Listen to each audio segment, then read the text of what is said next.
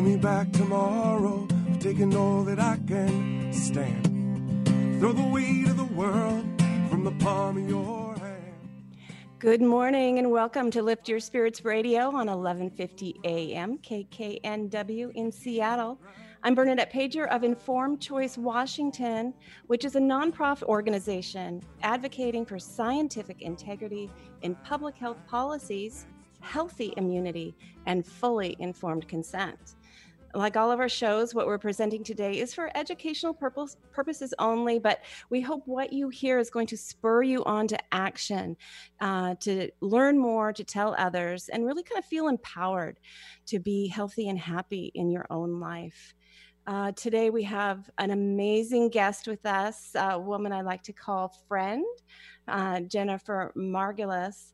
Uh, Jennifer Margulis, PhD, is an award winning science journalist and author of several books, including an amazing one that is still a bestseller today Your Baby, Your Way. Uh, taking charge of your pregnancy, childbirth, and parenting decisions for a happier, healthier uh, family. She's a Fulbright grantee and a much sought after speaker. She's also co author of a book called The Vaccine Friendly Plan and The Addiction Spectrum with Dr. Paul Thomas. Some of our listeners might know Dr. Thomas. I want to get him on the show one of these days. Um, right now, Jennifer is writing a biography about her mother, somebody you might not have heard of, and yet her work has impacted the world. She was an evolutionary biologist whose theory of symbiosis revolutionized the concept of how life on Earth began and changed. Jennifer is a meticulous researcher who is one of a rare but luckily growing breed of journalists who not only have journalistic integrity, but the nerve to write the facts as she finds them. And she's not afraid to be controversial. She's nationally known as a science journalist who opens people's eyes to the realities behind accepted practices in healthcare and medicine. Welcome, Jennifer.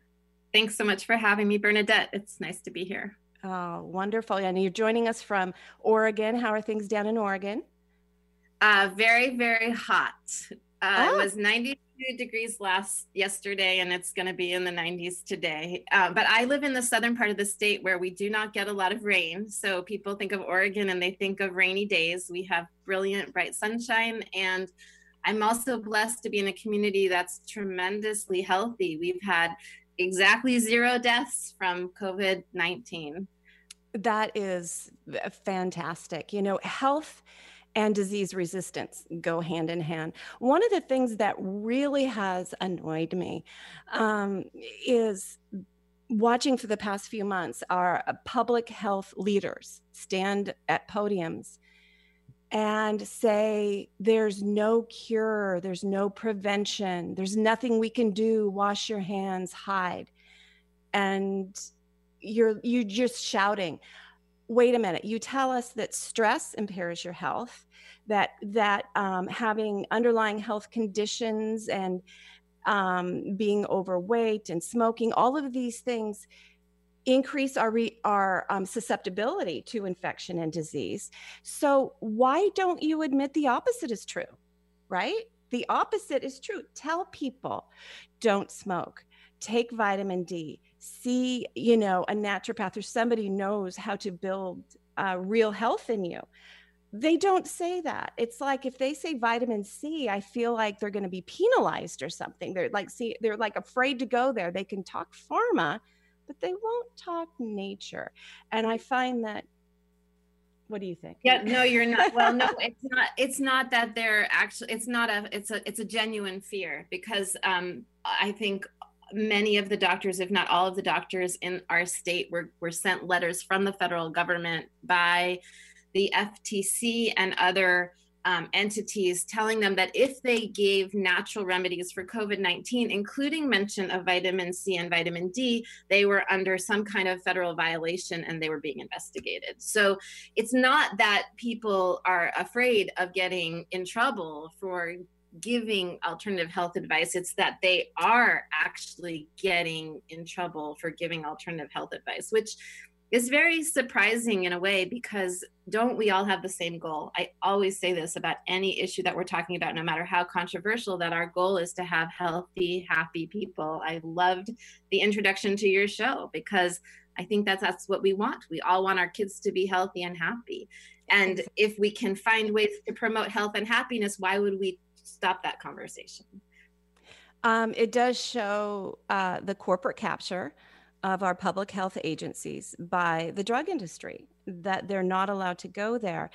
Um, on the the way i know that the because there's been um, naturopaths and and other alternative caregivers in washington state and across the united states who have received such letters of cease and desist publishing your information um, they use the same language they may potentially use for people touting drugs or actual things that are harmful in that they say you cannot say that that cures or treats specifically COVID because there's been no studies saying that.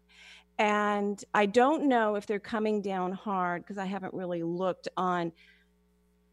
No, I don't think they are on on on doctors using um, drugs to treat.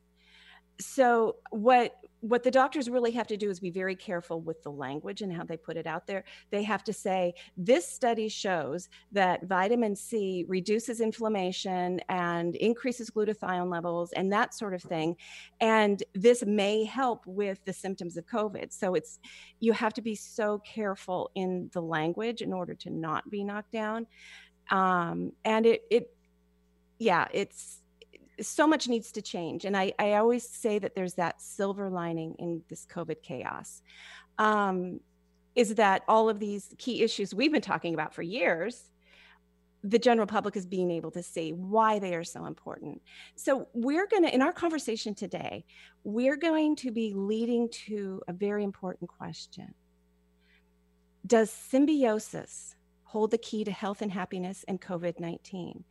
Um, before we get to that specific question, I want to start, I want listeners to learn about you, who you are, Jennifer, and how did you become a bold and daring science writer? Um, okay, so I've been researching and writing about issues related to children's health for almost 20 years now. That kind of dates me. Um, and what happened with me is I, you know, I actually have an academic background. I have a PhD. My PhD is in the humanities, and I thought I wanted to, I've always wanted to teach people who wanted to learn. Um, and then I had a baby, and I had sort of the super model in my mind that you could just do everything all at once and have an incredibly successful career and raise a really happy, healthy family, and women could do it all, right? Because women can do it all. Well, it's not true when women can't do it all. And I found that I was so drawn to being at home and not at home, but to taking care of my daughter. And I was so keenly interested in everything that had to do with her health and well-being and happiness as every new mom is. And i had to go back to work when she was six weeks old. I was teaching full-time at emory university. I was a visiting assistant professor there and as wonderful as that was i felt like i had cut my arm off and left it at home. Mm-hmm. and i got the first speeding ticket of my adult life speeding home between my classes to nurse her. And you know i had always wanted to have children and i thought that that you know that you just kind of have your kids and i didn't realize how much we're up against when we become parents and how many things are thrown at us that are not science or evidence based and what happened bernadette was that there was like this friction between what I thought was right and how I was being treated.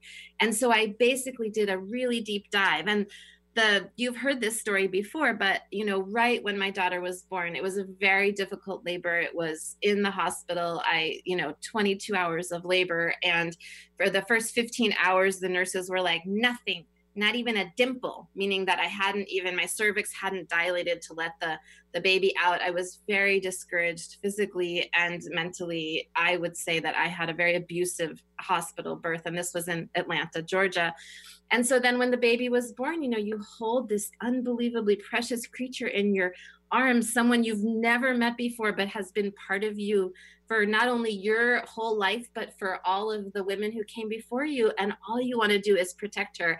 And meanwhile, they're trying to rip her out of my arms and they're telling me, you know, they're, they're scrubbing her with anti, with this you know perfumed soap and then and then the nurse comes in with a tray and says okay it's time for her hepatitis b vaccine and i my face just went completely flat i felt that sort of terror that you feel when you're getting into a fight or flight and i was a very educated person my husband and i were both graduate students at emory university in atlanta and i knew because we had gotten a marriage license and because i had had excellent prenatal care that i did not have hepatitis b that it was a sexually transmitted disease. I knew that my husband did not have hepatitis B. We had been in a monogamous relationship. And I knew that there was absolutely no chance that my daughter could get hepatitis B. And they wanted to stick a needle in her thigh within an hour of her being born. And all I said, I didn't say no, Bernadette. I just said, I need some time to research this. I want to talk to her doctor. And the nurse got furious at me and you know very angry narrowing her eyes changing her entire demeanor as if i had somehow just become a bad mother and the last thing you want when you've just had a baby is to be a bad mother, Bernadette, right? I really wanted to do exactly what was right. So I walked around for two weeks absolutely terrified. I mean, one of the things I did was I actually called the CDC and they never called me back. This was the age before the internet was really getting off the ground. You couldn't just, you know, go to DuckDuckGo and look something up, right? So so i when we went in for the two week checkup i had I, t- I brought her to the pediatrician and my husband and i were both like kind of confessing like we had done this bad thing because we'd been so shamed in the hospital for so many reasons. And the doctor was completely cavalier and she said oh that vaccine's been counterindicated in newborns and that's not exactly accurate but what was so interesting to me is that that was the moment i'm so grateful for her. That was the moment where i realized i had to take all of my health my child's health and my own health into my own hands. I couldn't just do what the doctor told me because a nurse was shaming me into getting something that a doctor two weeks later was telling me I absolutely should not have gotten. So mm-hmm. it was an incredible moment of awakening. I had never had the idea that I would question anything to do with vaccines, but it sent me on a journey to question everything to question everything. That is so important. And you remind me that right now in many hospitals, women are having babies, um, people are very ill, and they are not allowed to have with them um, a family member who can be that advocate who can listen and look up and be strong with them for them um, at these times. And you know to prevent medical mistakes which do happen and doctors and nurses are wonderful people but they do make mistakes. They're only human. Um, and then there is sort of the bullying of the medical industry toward their products. Um, I won't go into the story now, but um, my pop was once uh, kicked out of the hospital because we did our research and the drug they wanted to give him was extremely dangerous. And the drug we offered, which was very old and very safe and very inexpensive, um, was not what they considered standard of care even though the doctor agreed it was the preferred medicine, but they couldn't give it to him. Um, anyway, I'm squirreling. Um, but so, I'd like to I'd like to speak to that because you know it's incredible what helps women when they're having a baby, and you mm-hmm. know we've looked at this extensively. And the most important thing to know, which is this, which is the title of a of an article from the Atlantic, is that the most scientific birth is the least technological.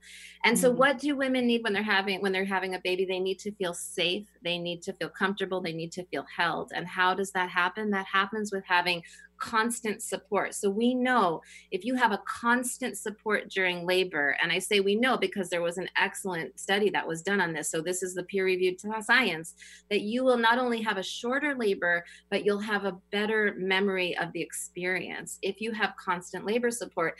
And what are we doing? We're taking away the support from women. Mm-hmm. So a woman who's, you know, almost 4 million, our population is going down, but approximately 4 million babies are born in the United States each year, and only about 2% are out of hospital birth. So the vast majority of women, as we speak, are giving birth or planning to give birth in the hospital. During this COVID 19 crisis, that is a huge um, I don't want to say mistake, but that is a huge problem because mm-hmm. if you go into a hospital and you're by yourself and you're being attended by strangers who may or may not be, I mean, they're, you know, overworked or exhausted or afraid, you are going to have a much harder time having a baby because you're not feeling safe and you're not feeling comfortable and you can't get out of the amygdala the part of your brain that is you know causing anxiety and fight or flight so i just um, i would encourage all of your listeners to research um, freestanding birth centers and to talk to a midwife a home birth midwife most people have never had an experience or an interaction with one and to realize that with a low risk pregnancy, you're most likely safer if you have your baby outside the hospital, especially right now.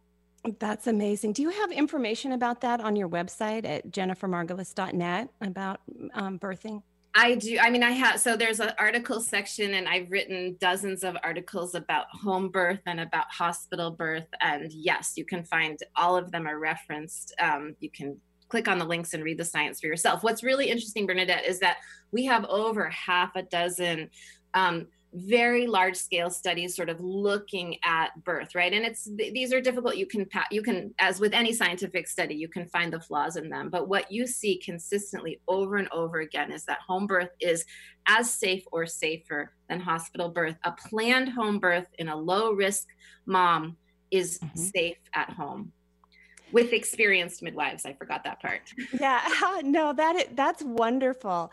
Um, we're going to move to a break, uh, but I, I love that. We're going to move from from birth to motherhood and your mother in particular. When we come back, you're listening to KKNW 1150 AM in Seattle. I'm Bernadette, your host, and we're with Jennifer Margulis, and we'll be back in a bit.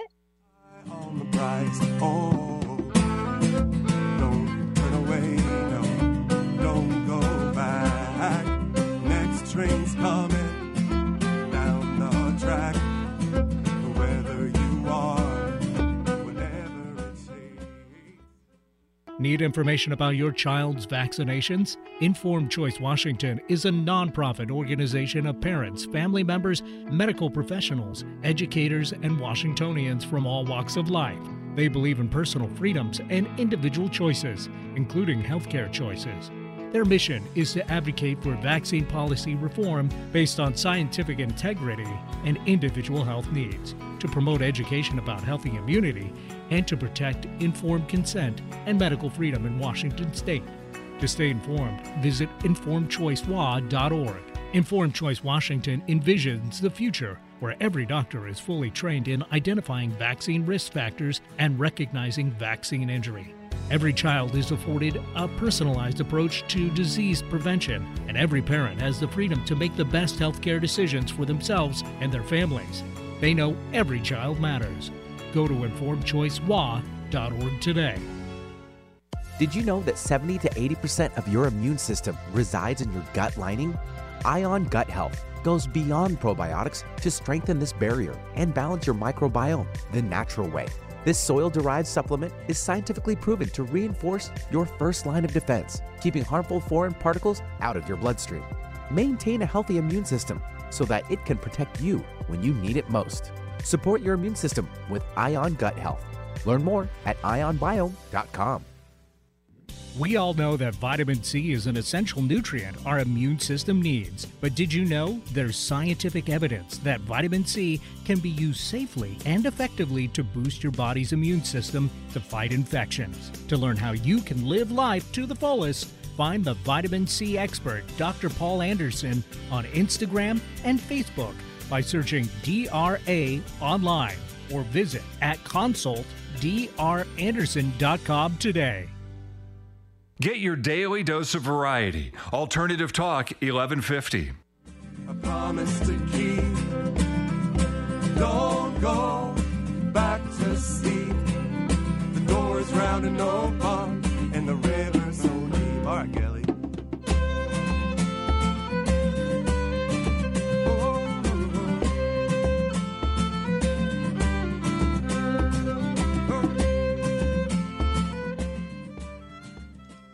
Welcome back to Lift Your Spirits Radio on 1150 AM KKNW. I'm Bernadette Pajer of Informed Choice Washington, your host today. And with me is Jennifer Margulis, science writer extraordinaire, a woman who's bold and brave and writes the facts as she sees it. And we, before the break, we were talking about the process of giving birth and the empowerment um, that is so important and and the support that's so important. We're going to flip things around now and move to jennifer talking about her mother. In fact one thing that you said earlier on i want to back up for a minute because you said that when you're holding your brand new baby um, you're holding somebody who's been a part of you your whole life and a part of your mother and your grandmother something like that. There's science in what that said. That's not just being woo woo right? That's you know you're born with all the eggs that are going to be your children. And it, tell us the science of that and then and then we'll go to your mother well, it's actually it's a good it's a perfect segue because uh, you know, of course, we are all uh, all of our genetic material, everything that we have comes from our ancestors and it has generation after generation after generation. So yes, a, a little girl because I have three daughters, Bernadette and a son. Um, a little girl is born with all of the eggs that she's going to have in her, you know, in her ovaries for her entire life. And so there is a real way where you've always carried your children with you. And I I don't know if you had that experience when you had a baby, but it's like, I know you, but mm-hmm. I have to learn who you are. And, you know, and you see that as your child grows up too, because, you know, you see so many things that remind you maybe of your mom or your grandma or your you know somebody your uncle and you think where did that come from? Where did that mm-hmm. child get that? And you know that kind of brings you to the whole nature nurture thing. But one thing that's very interesting is that i have my mother's mitochondria. So my mother was lynn margulis. Um, she was an evolutionary biologist who had ideas about evolution that originally were considered completely heterodox. And in fact she was always getting into sort of scientific debates. She challenged a very male very um, you know conventional establishment um, in biology and microbiology and she has a theory about evolution that completely changes what we understand to be the mechanism. And what's interesting is that the mitochondria the sort of powerhouses of the cell are passed down from mother to daughter you know they're matrilineal. So I wasn't just oh. making it up when I was talking about having my, you know, my mom and my grandma and all the other generations standing behind us as you do as well. Yeah, yeah. That so that is fantastic. And so the the term symbiosis, which we mentioned earlier, tell us about that and how it relates to your mom. Okay, so we have to get a little bit technical. Stop okay. me if I'm getting too technical. And I should say I'm not a biologist, and so I'm, you know, it's very easy to get things a little bit wrong, and I will try not to do that. But the idea of symbiosis is that you know um, that we in, in in the years in recent years we've been learning about how important it is the microbiome and how we have this microbial world that lives in us and on us as do every other creature. There are bacteria everywhere. There's bacteria in the soil. There is bacteria that can live within grains of sand. There's bacteria in the ocean.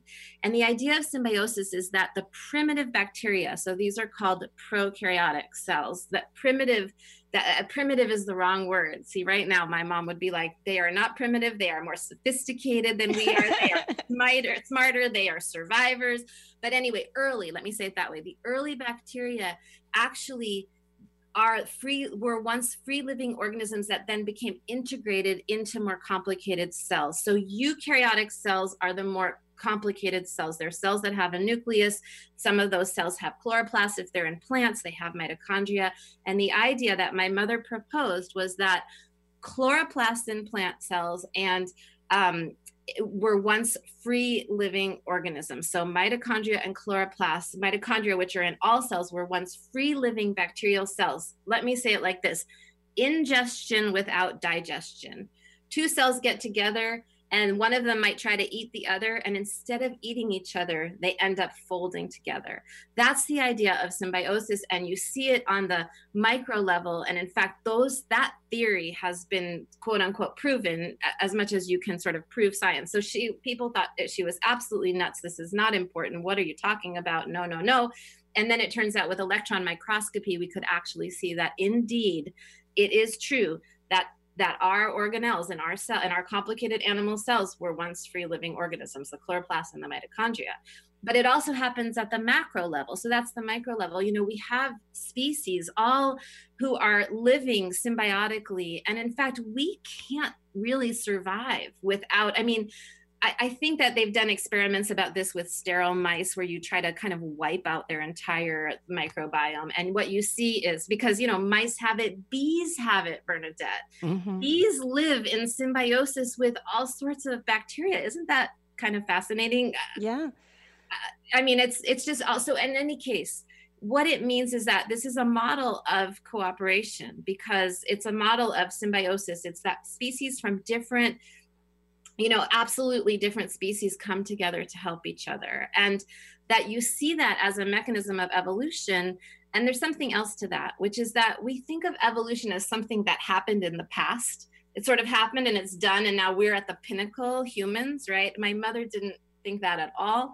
She didn't like humans. She said that i mean she, liked, um, she loved individuals but she said that our species just smacked of arrogance and oh, we were so true self-appointed sapiens meaning that we were self-appointed to be wise but that actually we were not that smart she was an environmentalist before it ever became popular. She was somebody who rode her bicycle everywhere. She was talking about the primacy and the importance of the microbial world. And she said, she said, "Oh, my daughter says I'm a feminist because I'm a woman in science. I couldn't care less. I'm not a feminist, but if she wants to say so, fine. I am a spokesperson for the protoctista." You know, she her, whole thing was that we have to pay more attention to the small things, to the microscopic world because it is a like we are and we think of ourselves as these incredible humans so intelligent changing the world trying to get us into mars you know like uh, elon musk is doing. But my mother thought of us as walking skyscrapers of bacteria I, I love that. I love that. Um, and and yet in the infinite wisdom of these people who name themselves you know sapien and and king of wisdom um, are at war with microbes um, right now a major war all over the planet which is so infuriating right? It's like we talked about earlier that um, people who are healthy and eating well and exercising they they're becoming skyscrapers that are very much um, beautiful healthy hosts so that you don't have um, I guess you do have microbes living where they don't belong, right? Kind of thing. I've, I've heard that you could you could swab anybody at any time in any orifice. you know, you probably got some COVID in your nose, you know, and flu or whatever. Eh, but unless as long as you're healthy and your mucosal lining is healthy and everything there is healthy, you don't get invasion. You don't get any troublemaking happening with that.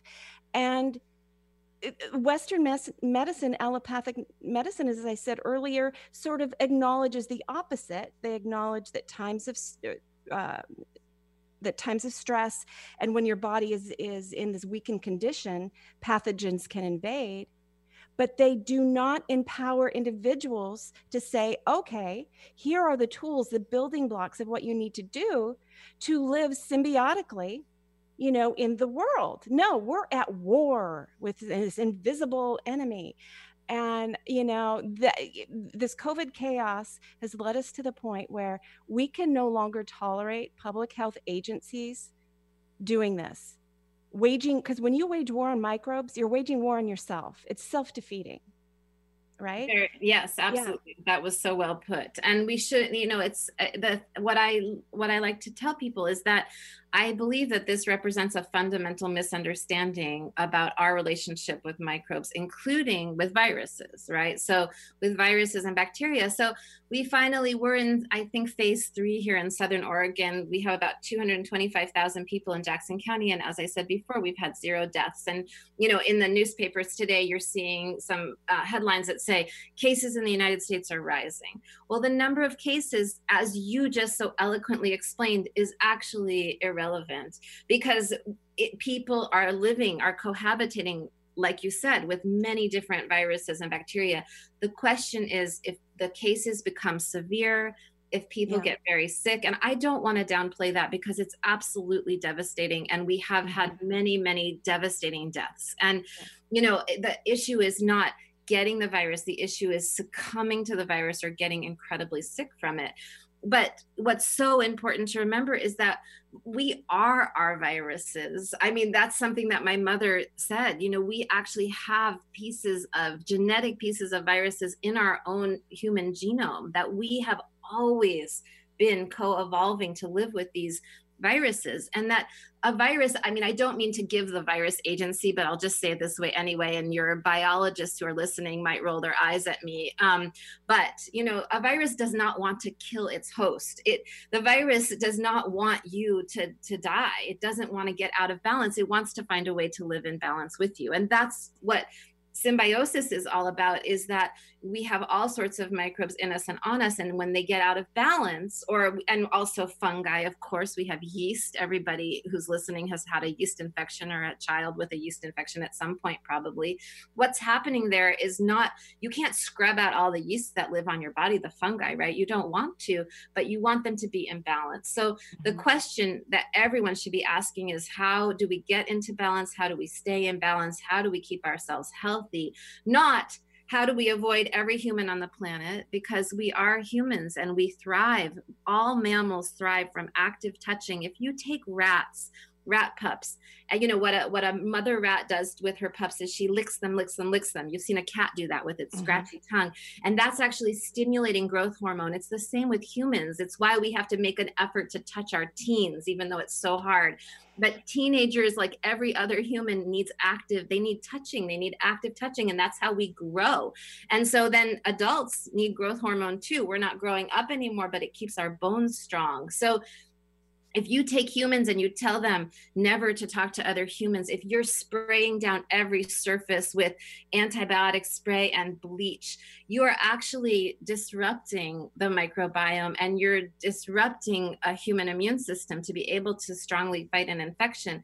Add that all of the environmental, other environmental toxins that we're being exposed to, and you have a perfect storm of unhealth or mm-hmm. dis-ease and that's exactly what we don't want we want our humans and our Americans to be healthy.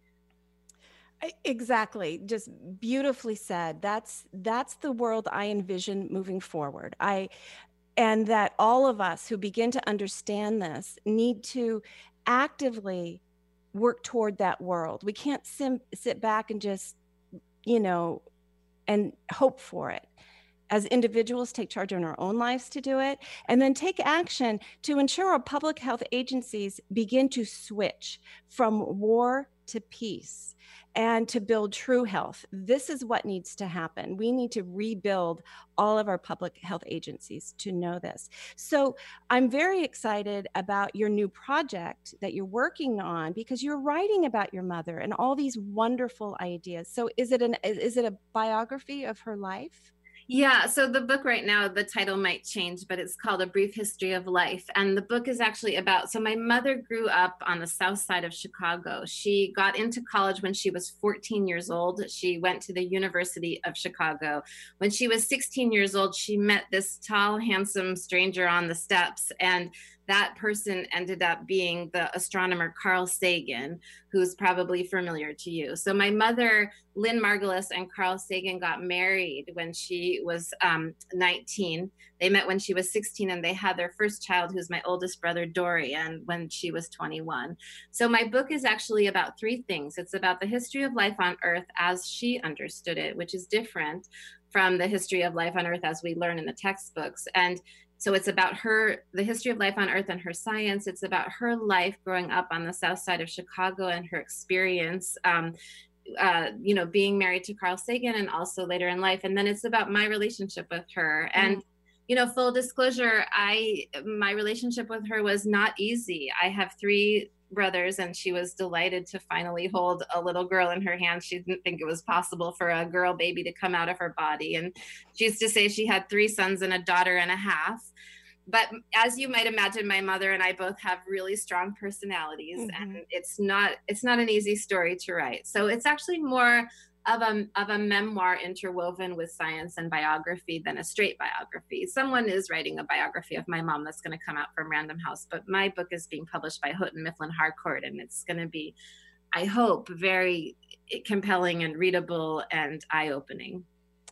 I'm, I'm so looking forward to reading it. And one of the things I, I adore about your writing is you can take very complicated subjects and and make them very human and accessible. Uh, all of your writing is is like that, and so you help lead people on these amazing journeys. I mean, everybody everybody is capable of understanding science. It's just you just need the the right person who who can frame it for you in a way that makes it accessible. So i so appreciate you as a writer for that among many other things. So did you have access to her to diaries or, or something to um, Yes, my mother um, was a tremendously prolific writer her entire life. She started a journal, her first journal, when she was 11 years old, and I've read that journal twice now. It's just, a, it's an astounding document, to be honest. Um, she also, and so she kept um, journals her entire life, and then she also had major correspondences with basically every Nobel Prize winning scientist. And what's really interesting is, so my mom was born in 1938, right? And her name was Lynn, L Y N N, and that could be a man's name or a woman's name. And that actually, I think, served her quite well because people she wrote to, every scientist she wrote to was a man. And they all assumed they would write back to her and say, Dear Mr. Sagan or Dear Mr. Alexander. So she kind of got, you know, she was treat she wasn't treated like an anomaly, which she really was. I mean, there were so few women in science back then. Um, she was just treated as a call as an eager younger colleague. So I have all of her papers as well, and you know her letters and everything that's informing the book. Oh, that is going to be so interesting to read. Um, I want to talk more about that when we come back, but I also want to give an opportunity for anybody out there who is listening um, to give a call. If you've got a question for Jennifer, um, we've got uh, an 888 number. It's 888 298 5569, or there's a local number you can call 425 373 5527. So if you want to call in, uh, Jennifer, you can put that on your Facebook page maybe. So you're listening to Lift Your Spirits Radio, 1150 AM KKNW, um, out of Seattle with Jennifer Margulis in Portland. We'll be back in a bit.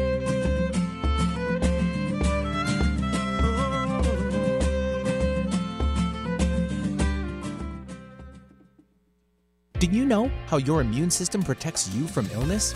Wish you knew more about what lifestyle choices you could make to keep your immune system strong? What healing approaches might work best for you? Well, tune in on the first Friday of each month when the host of Lift Your Spirits Radio will be Bernadette Pajer of Informed Choice Washington. Bernadette will be joined by medical and science experts to discuss healthy immunity and how you and your family can achieve it. You can reach Bernadette Pajer at informedchoicewa.org.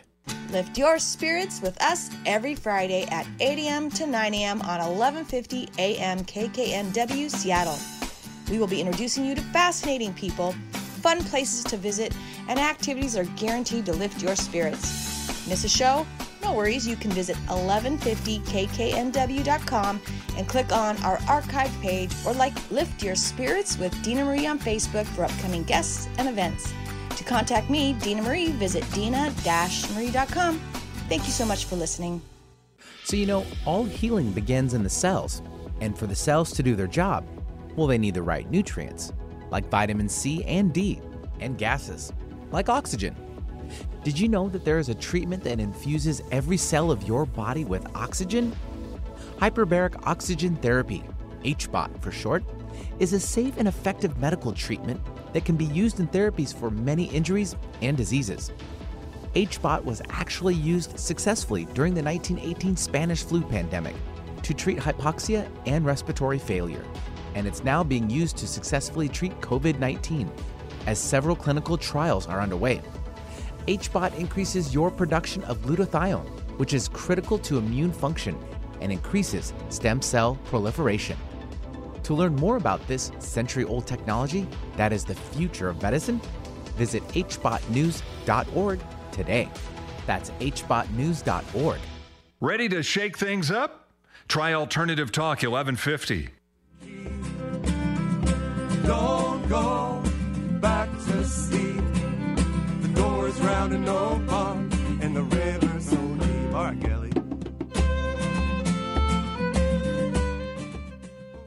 Welcome back to Lift Your Spirits Radio on 1150 AM KKNW. I'm Bernadette Pajer of Informed Choice Washington, your host today. And with me is Jennifer Margulis, the amazing science writer. You know, before I forget, Jennifer, um, oh, actually, let me throw that number out there again. If anybody wants to ask Jennifer a question, we've got a call in number 888 298 5569 or locally 425 373 5527. But you had mentioned to me on the break a museum in Germany is doing a tribute to your mom. Tell us about that. Yeah, so it's the ZKM Museum, and they are actually doing um, a huge display that's going to be open to the public. I think in a in a week or two now. It was closed because of coronavirus, um, but it's called Critical Zones at the ZKM Museum. And my mother did a lot with geology as well as with biology, and she is one of the people who is credited with helping spread the Gaia hypothesis. Um, that was a hypothesis that was first written and thought through by an independent scientist named Jim Lovelock, who just celebrated his 100th birthday and is wow. still alive. And so the museum is curating an exhibit by Bruno Latour, who's a very famous French philosopher, and it's looking at critical zones, the importance basically of the Earth's crust. So some of my my mother's original field microscope will be in that exhibit, as well as some incredible electron microscopy photographs and letters. I wonder if they're going to um, give allow virtual tours or have something online for people to visit. You can visit it online already. There is a virtual portal. So they did do the opening. The grand opening started virtually, and now people can actually go. Also, her original editions of her books. My mother was tremendously prolific. She wrote so many science books in her life. Um, so you can see those all on display there too. Will you be putting um, on your website, which is jennifermargulis.net, will you be putting um, uh, a link to that and and to information about your mom that listeners can yes i should do that post tape okay. what a good idea. yeah. So so listeners give her a bit of time since it's not up there now but there's plenty to explore uh, even before that. Um, so i'm going to move on a little bit in this last bit as we wait to see if anybody has any questions for you because you know we want to talk about you know, our, our, our, theme is symbiosis and does it hold the key to health and happiness in COVID 19? So, um, today in Washington State, um, there is a statewide requirement, order, mandate. Nobody's quite sure the legal status of this that came from Governor Inslee and Secretary of Health Wiesman. That you know, if you're out in public or uh, outdoors or indoors, indoors you always have to wear a mask, and outdoors if you can't space um, six feet to wear a mask. And there's a lot of controversy over this. And especially, you know, if you go to Informed Choice Washington website, there's a an article up um, that said the um, capabilities of cloth masks didn't change. So why did the messaging? So why are we being asked to wear things that cannot ever block a virus? I've heard it described as putting up a chain link fence to stop a mosquito.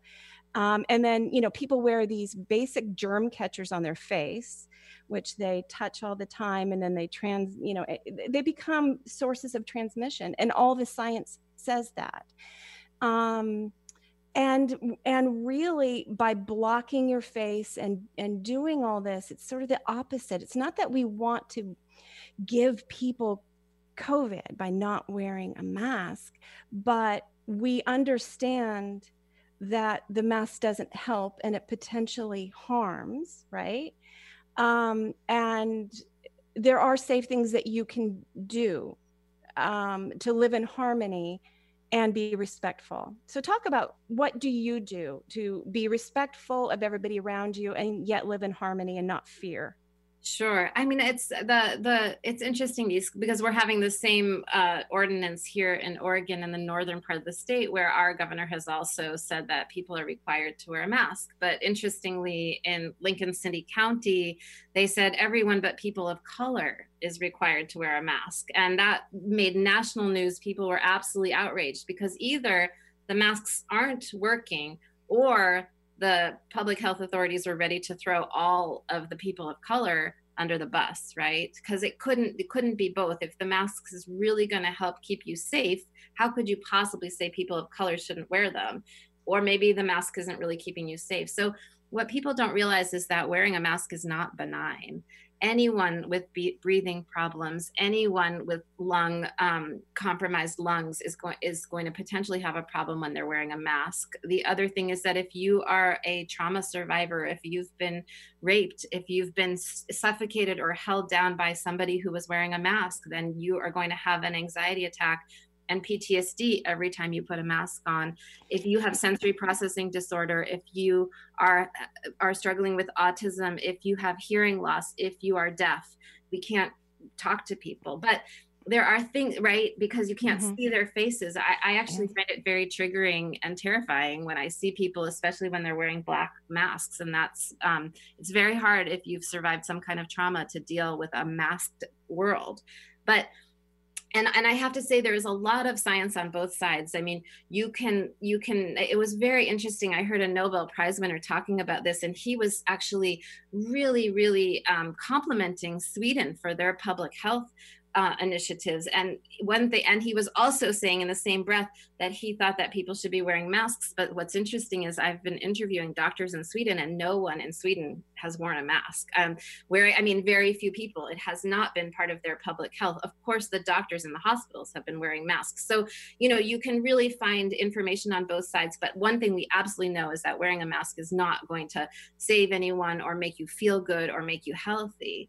Of course if you're sick bernadette you should stay home. I mean, one mm-hmm. of the things is that our immune systems ask us to do that. And it's interesting that that people are finally paying attention because how many times have you seen a parent say, Oh, my kid had a fever and I gave them some you know, I gave them a pill and I sent them to school. But the thing is, when you are feeling sick, your body, your immune system asks you to hide. You want to go to bed. You feel lethargic and tired, and there's a reason for that. Yeah. And it's so important. There, there are a couple things I want to touch on. Um, when your body gives you symptoms, um, I like to encourage people to say, Thank you, immune system. I'm tired and I feel like I just want to lay down and I'm really warm. I say, thank you immune system because these this is this the evidence that my immune system is helping me find balance. It's it's sensing something's here which is trying to do something and it's leading me in a certain direction. I don't want to suppress the fever although i might want to cool myself and become more comfortable with cold cloths with with uh, cold socks on my feet you know all of these things have been these old wisdoms from you know our mothers and grandmothers actually have been proven by science uh, how they are helpful. And and we know that taking antipyretics um, increases severity because it's shutting down your immune system's ability to fight and um, increases duration and increases likelihood of, of poor outcomes to infection. So really respecting that your immune system does marvelous things. That immune reaction can get out of control you know and so it is important to have the nutrients on board that you need to sustain a healthy immune reaction so it doesn't go out of control.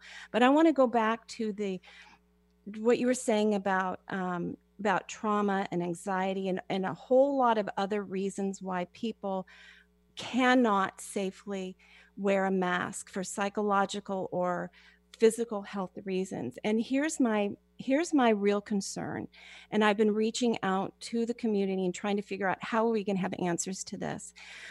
Because even before the statewide um, requirement whatever it is you would you would be glared at by some people because you're not wearing a mask. You would be challenged upon entry in places.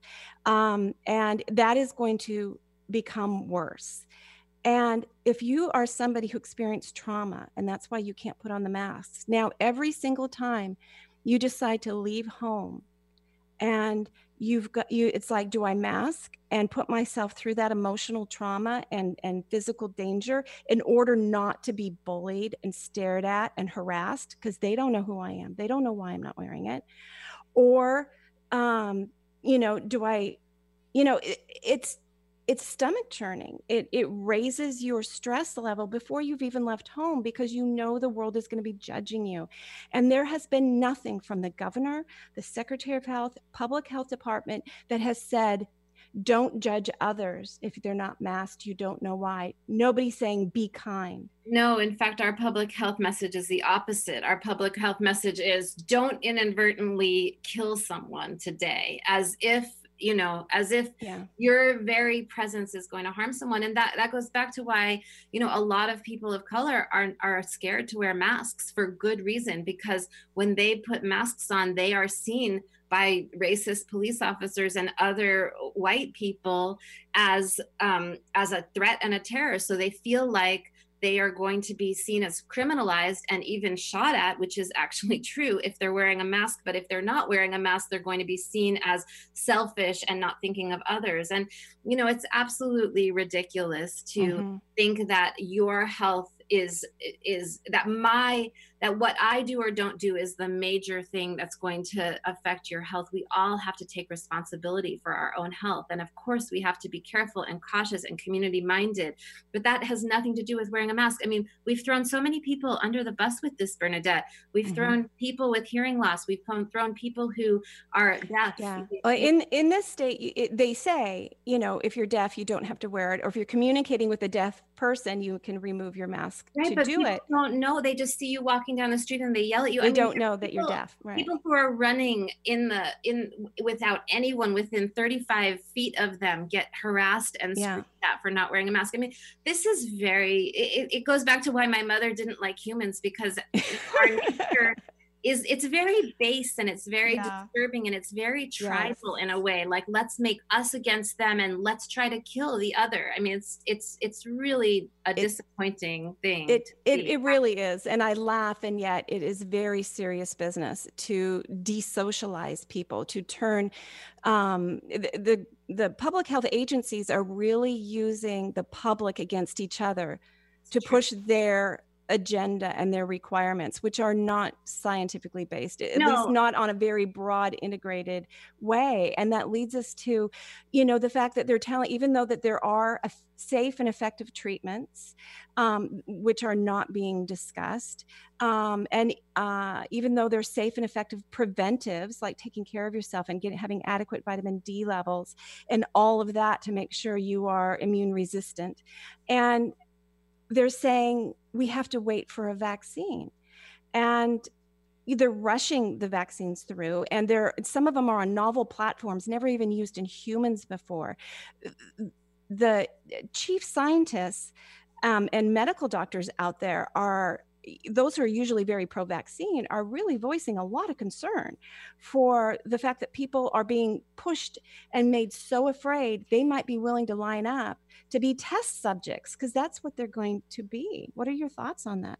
Um, you know, we have a we've had a population explosion among humans. There are over, what is it, 7.8 billion people on the planet, and most of those people have been the it, it, it, very recent history. And I think that if people are going to be lining up to get an unsafe and untested vaccine, we're going to see many, many more problems than we've actually seen with COVID 19, what your listeners need to know is that there has never been a safe and effective um, vaccine against a COVID or a coronavirus. Um, so, the idea that we could do one when the average time to develop a safe vaccine is 20 years, the idea that we could do one in 18 months is kind of like chasing a unicorn.